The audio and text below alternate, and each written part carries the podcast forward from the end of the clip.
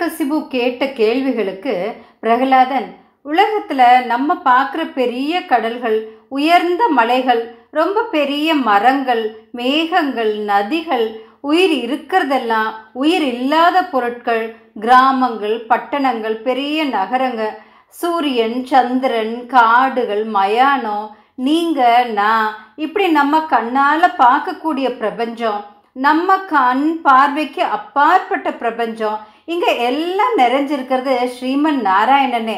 அவர் எல்லா இடத்துலையும் எல்லா காலத்துலேயும் இருக்கவர். அவர் உருவத்தை வர்ணிக்க எனக்கு சக்தி இல்லை. ஹரி இல்லாத இடமே இல்லைன்னு பதில் சொன்னான். அதை கேட்டதும் ஹிரண்யகசிபுக்கு ஆத்திரம் அதிகமாச்சு. டே பிரகலாதா அந்த ஹரி எல்லா இடத்துலையும் இருக்கிறதா நீ சொல்ற? இந்த தூண்ல இருக்கானான்னு சொல்லுன்னார். அதுக்கு பிரகலாதன் எல்லா இடத்துலையும் நிறைஞ்சிருக்கிற சர்வ வியாபியான ஸ்ரீ விஷ்ணு இந்த தூண்லையும் இருக்கார்னு சொன்னான். தன்னை மிஞ்சின கடவுள் இல்லைங்கிற செருக்கில் இருந்த ஹிரண்யகசிபு அப்படி இந்த தூணில் ஹரிங்கிறவர் இருந்தால் நான் அவரை பூஜை பண்ணுறேன்னு சொன்னார். கோபத்தில் கண்ணு செவந்து போக பல்ல கடிச்சார். மீச துடிக்க கத்தியை எடுத்தார். கொதிச்சு போய் எந்திரிச்சார். கத்தியால் ஓங்கி அந்த தூணை வெட்டினார். அப்படி அவர் செஞ்சப்போ மலை மேலே ஒரு பெரிய இடி விழுந்தா எப்படி சத்தம் கேட்குமோ அப்படி சத்தம் வந்துச்சு. உடனே அந்த தூண்லேருந்து விஷ்ணுமூர்த்தி உக்கிரமான கோபத்தோடு அவதாரம் பண்ணார். அது சந்தியா காலம். அவரை பார்த்த தைத்தியர்கள் எல்லாம் பயந்து போனாங்க. அந்த விஷ்ணுமூர்த்தி பாதி உடம்பு சிங்கம் மாதிரியும் பாதி உடம்பு மனுஷங்க மாதிரியும் நரசிங்க வடிவத்தோடு தோன்றினார். கர்ஜனை பண்ணினார். அவரோட பிடரி முடி ஆகாயத்து மேகங்களை உடைச்சது. அவரோட சிங்க கர்ஜனை எல்லா திசைகளில் இருந்தவங்களையும் செவிடாக்குச்சு. அவர் முகத்தில் தோன்ற அக்னி ஜுவால அசுரர்களை எரிச்சுது. அவரோட ஹூங்கார சத்தத்தால் கருவுற்றிருந்த அசுர பெண்கள் கர்ப்பத்திலிருந்து பிண்டங்கள் விழுந்தது. பெருசாக கூர்மையாக வளைஞ்சிருந்தது அவரோட நகங்கள். அப்பேற்பட்ட நரசிங்க அவதாரத்தை பார்த்து அசுரர்கள் பயந்து போனாங்க. இரண்யகசிபு அவங்களுக்கெல்லாம் நரசிம்மரோட போர் புரிய ஆயத்தமாகி உடனே வர சொன்னார். அவங்களும் போருக்கு தயாராகி உடனே வர அவங்களுக்கும் நரசிம்மருக்கும் பயங்கரமாக போர் நடந்தது. நரசிம்மர் மூக்கிலிருந்து வந்த மூச்சு காற்று வேகத்தில் ஷன நேரத்தில் அழிஞ்சே போனாங்க. அதனால் எல்லா ஆயுதங்களையும் எடுத்துட்டு இரண்யகசிபுவே நரசிம்மமூர்த்தியோட போர் புரிஞ்சார். அப்போது பூமாதேவி தான் நிலை இருக்க முடியுமோன்னு பயந்தாங்க. கடல்கள் கலங்குச்சு. ஆகாயம் அசைஞ்சு நட்சத்திரங்கள் உதிர்ந்துச்சு. இப்படி நரசிம்மமூர்த்திக்கும் ஹிரண்யகசிபுக்கும் ஒரு முகூர்த்த காலம் அதாவது ஒன்றரை மணி நேரம் கடுமையாக போர் நடந்தது. ஹிரண்யகசிபு வாங்கின வரப்படி அதுதான் சரியான நேரம் அவரை அழிக்கன்னு நினைச்சார் நரசிம்மர். உலகங்களுக்கெல்லாம் கெடுதல் செஞ்சவன் ஹிரண்யகசிபு. அந்த ஹிரண்யகசிபுவை அந்த தூணோட துவார பீடத்தில் தன் தொட மேலே போட்டுக்கிட்டார். அது இரவோ பகலோ இல்லாத சாயங்கால நேரம். ஆயுதம்னு சொல்ல முடியாத தன்னோட திருவிரல்களில் இருந்த நகங்களையே அவனோட மார்பை பிளந்தார். பெரிய கர்ஜனையோட ஹிரண்யகசிபு குடலை எடுத்து கழுத்தில் மாலையாக போட்டுக்கிட்டார். இப்படி எல்லா தேவர்களும் பார்த்துக்கிட்டு இருக்க ஹிரண்யகசிபு இறந்து போனார். தேவர்கள் இன்னைக்கு தான் நமக்கு நல்ல நாள். அசுரர்கள் தொல்லை நம்ம விட்டு போன நாள்னு சொல்லி ரொம்ப சந்தோஷப்பட்டாங்க. நரசிம்மமூர்த்தி மேலே பூவை மழை மாதிரி தூவி ஸ்தோத்திரம் பாடி நடனம் ஆடி புகழ்ந்தாங்க. இந்த பெரிய போரில் நிறைய பேர் இறந்தாங்க. நிறைய பேர் இந்த சண்டையை பார்க்கவே பயந்து இந்த உலகத்தை விட்டே மறைஞ்சு ஓடி போனாங்க. பூமியில இருந்த ராட்சசர்கள் பூண்டோட அழிஞ்சு போனாங்க. அவங்களோட துக்கமும் போனது. எல்லாரும் சந்தோஷமா இருந்தாங்க. முன்ன ஒரு சமயம் வைகுண்டத்தில் இருந்தப்போ தாயார் லக்ஷ்மி சுவாமி இப்படி மென்மையான இளமையான அழகான தேகத்தோட எப்படி போர் புரியுறீங்கன்னு கேட்டாங்க. அந்த தாயார் இந்த நரசிம்ம அவதாரத்தில் கூடவே இருந்து எல்லாத்தையும் பார்த்தாங்க. சுவாமி எப்பேற்பட்ட கொடிய உருவத்தை எடுத்தீங்கன்னு ஆச்சரியப்பட்டு சந்தேகம் போய் தெளிவானாங்க. தேவ துந்துபிகள் முழங்குச்சு. ஹிரண்யகசிபு இறந்ததை பார்த்து மனவேதனைப்பட்ட அவன் மனைவி கயாது தன் துக்கத்தை வெளிக்காட்டிக்காம தன் மகனை சமாதானப்படுத்த துக்கப்படுறவங்க மாதிரி அதை வெளிப்படுத்தினாங்க. ஆனால் பிரகலாதனோ நான் பாக்கியசாலி விஷ்ணுமூர்த்தி தரிசனம் கிடைச்சிச்சு. துஷ்டனான ஹிரண்யகசிபு இறந்து போனார்னு சந்தோஷப்பட்டான்.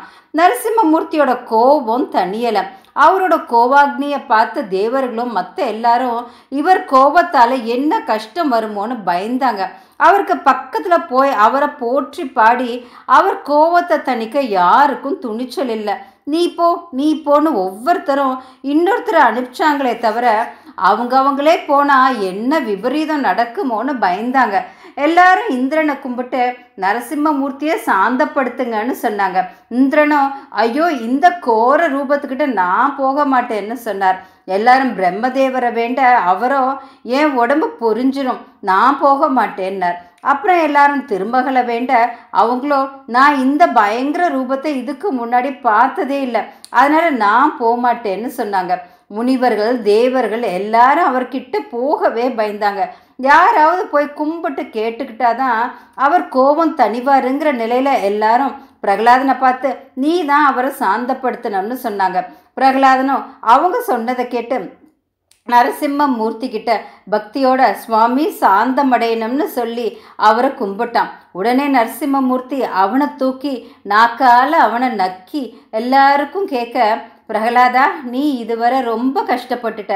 இனி உனக்கு சந்தோஷம் மட்டும்தான்னு சொல்லி அவனை கட்டி அணைச்சிக்கிட்டார். என் மனசு இப்போதான் குளிர்ந்துச்சு. கெட்டவன் இரண்யகசிபுனால என் மனசு கொதிச்சுது. அவன் பையனான உன்னை கட்டி அணைச்சதும் அது தணிஞ்சுது. நான் எப்படி உன்னை மார்போடு அணைச்சு சுகமடைஞ்சேனோ அப்படி நீயும் உன் புத்திராதிகளை தழுவி சுகமடைவாயாக. நீ புத்திர பௌத்திரர்களோட கூடி நெடுங்காலம் ஆட்சி புரிவ. உன் வம்சம் விருப்தி அடையும். நீ என்னோட பக்தன். அதனால் என்னால் உன்னை ஜெயிக்க முடியாதுன்னு வரம் கொடுத்து பயங்கரமாக சத்தம் போட்டார். அந்த பயங்கர பூத்கார சத்தத்தை கேட்ட தேவர்கள் நரசிம்மமூர்த்தி இன்னும் சாந்தம் அடையுங்களேங்கிறத தெரிஞ்சுக்கிட்டாங்க. அதனால் இன்னும் பயந்தபடியே விநாயகர் கடவுளை நினச்சி தியானம் பண்ணினாங்க. விகடராஜா நகைச்சுவை ஏதாவது செஞ்சு அவரை சந்தோஷப்படுத்தணும்னு கும்பிட்டு கேட்டுக்கிட்டாங்க. கணபதியும் தன்னோட யானை முகமும் பெரிய வயிறும் தெரிய சின்ன பெருச்சாலி வாகனத்தில் ஏறி போனார். அப்போ பெருச்சாலி வேகமாக போகாததால் கணபதி அதை அடிக்க அது கால் ஒடிஞ்சிடுச்சு. நகைச்சுவை செய்ய வந்த விநாயகர் விளையாட்டுக்காக கீழே விழுந்தார். அதை பார்த்து அங்கிருந்தவங்க எல்லாம் சிரித்தாங்க நரசிம்ம மூர்த்தியும் சிரித்தார் அவர் சிரிச்சதை பார்த்து அவர் கோபம் தணிஞ்சதுன்னு நினச்ச தேவர்கள் சந்தோஷப்பட்டாங்க. ஆனால் நரசிம்மமூர்த்தி முகத்தில் இருந்த அந்த அக்னி ஜுவால தனியலை அதை பார்த்த தேவர்கள் திருக்காயில்லாய மலைக்கு போனாங்க. நந்தியம்பெருமான் அனுமதி வாங்கி சிவன் சன்னதிக்கு போய் அவரை கும்பிட்டாங்க. மகேஸ்வரா எங்களுக்கு வர்ற கஷ்டங்கள் எல்லாம் போக்கி எங்களை காப்பாற்றுறவர் நீங்கள் தான் சமுத்திரத்தை கடைஞ்சப்போ அதுலேருந்து வந்த சுபமானது எல்லாத்தையும் எங்களுக்கு கொடுத்துட்டு ஆழகால விஷத்தை தேவரீர் குடித்து நீலகண்டருங்கிற பேரை அடைஞ்சிங்க. எங்களுக்கு துன்பம் வர்றப்ப எல்லாம் நாங்கள் உங்ககிட்ட சொல்லுவோம். நீங்கள் அதை போக்குவீங்க. இப்போ நரசிம்ம மூர்த்தியோட உக்கிரமான ஜுவாலை எங்களை கஷ்டப்படுத்துது. அதை தணிக்க உங்களால் தான் முடியும். அதனால் அதை தணித்து எங்களை காப்பாற்றணும்னு வேண்டினாங்க. சிவபெருமான் என்ன சரணடைஞ்சவங்க துன்பத்தை போக்குவேன் அந்த துன்பம் முடிஞ்சதுன்னு நினச்சிக்கோங்கன்னு சொன்னார். அதுக்கு தேவர்கள் கருணாமூர்த்தியே உங்களுக்கு மட்டும் எங்கள் மேலே கருணை இல்லைன்னா எங்கள் துன்பங்களை யார் போக்குவான்னு சொல்லி அவரை போற்றி பாடிட்டு அங்கேருந்து புறப்பட்டு அவங்க அவங்க இடத்துக்கு போனாங்க. சிவபெருமான் சரபேஸ்வரர் திருவுருவம் எடுத்து நரசிம்மமூர்த்தி இருக்க இடத்துக்கு போனார். நரசிம்மமூர்த்தி தூரத்தில் வர்ற பயங்கரமான சரப வடிவத்தை பார்த்து யோசிச்சார். சரப வடிவத்தில் இருந்த சிவபெருமான் நரசிம்மமே நீங்கள் ஹிரண்யகசிபுவையும் அசுரர்களையும் சம்ஹாரம் பண்ணி உலகத்துக்கு நல்லது செஞ்சீங்க இல்லையான்னு கேட்டார். உடனே நரசிம்மர் ஜெய ஜெய சங்கரான்னு சொன்னபடி சரப மூர்த்தியான சிவபெருமான பிரதட்சணம் வந்து அவர் கூடவே ஐக்கியமானார். தேவர்கள் சந்தோஷப்பட்டு பூமாறி பொழிஞ்சாங்க. சிவபெருமானையும் நரசிம்மரையும் பிரகலாதனையும் புகழ்ந்தாங்க. இனி நரசிம்மரும் தன்னை வேண்டினவங்களுக்கு வேண்டிய வரத்தை கொடுப்பார்னு சிவபெருமான் தேவர்களை பார்த்து சொல்லிட்டு வெள்ளி மலைக்கு போனார். இந்த கதையை வேறு விதமாகவும் சொல்லுவாங்க. நரசிம்மர் கிரண்யகசிபுவோட ரத்தத்தை குடித்ததால் தன்னிலம் மறந்து வெறி பிடிச்சவர் மாதிரி செருக்கோட இருந்தார். தேவர்கள் அவர் பக்கத்தில் போக பயந்து உலகமே அழிஞ்சிருமோன்னு நினச்சி திருக்கையிலே மலைக்கு ஓடினாங்க. சிவபெருமான் கிட்ட சொன்னாங்க சிவபெருமான் அவங்கள பயப்பட வேண்டாம்னு தைரியம் சொல்லி அனுப்பிச்சார். ரெண்டு தலையும் சிறகுகளும் கூர்மையான நகங்களும் எட்டு கால்களும் கடுமையான கோபமும் நீல வாளும் பெரிய இறைச்சலோட சரப திருவுருவத்தில் நரசிம்மர் கிட்ட போய் இடி முழக்கம் மாதிரி கர்ஜனை பண்ணார். சிம்மத்தோட தலையையும் கைகளையும் அறுத்து தோலை உரிச்சு போர்வையாக்கி வெள்ளி மலைக்கு திரும்பி போயிட்டார். விஷ்ணு பழைய உணர்வுக்கு திரும்பி சிவபெருமான பூஜை பண்ணி தேவர்களும் முனிவர்களும் கேட்குற மாதிரி நரசிம்ம புராணத்தை ஓதி வைகுண்டம் போனார். இது வேற மாதிரி சொல்லப்படுற கதை.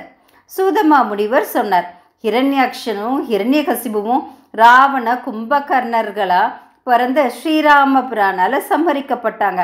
அவங்களே திரும்பியும் தமகோஷனுக்கு மகனா சிசுபால தந்த வக்ரரா பிறந்து ஸ்ரீகிருஷ்ணரால சம்ஹரிக்கப்பட்டாங்க. இப்படி மூணு பிறவியும் முடிஞ்சதுக்கப்புறம் வைகுண்டத்துக்கு போய் அவங்க பதவிக்கு திரும்பினாங்க. விஷ்ணுக்கு சேவை செஞ்சு சுகமாக வாழ்ந்தாங்க. முனிவர்களே நரசிம்ம அவதார கதையையும் சிவபெருமானோட சரபேஸ்வரர் கதையையும் உங்களுக்கு சொல்லிட்டேன். இந்த கதைகளை கேட்டவங்க கஷ்டமெல்லாம் போய் சகல சுகங்களையும் அனுபவிப்பாங்க. இப்படி சூதமா முனிவர் நைமிசாரண்ய வாசிகளுக்கு சொன்னார்.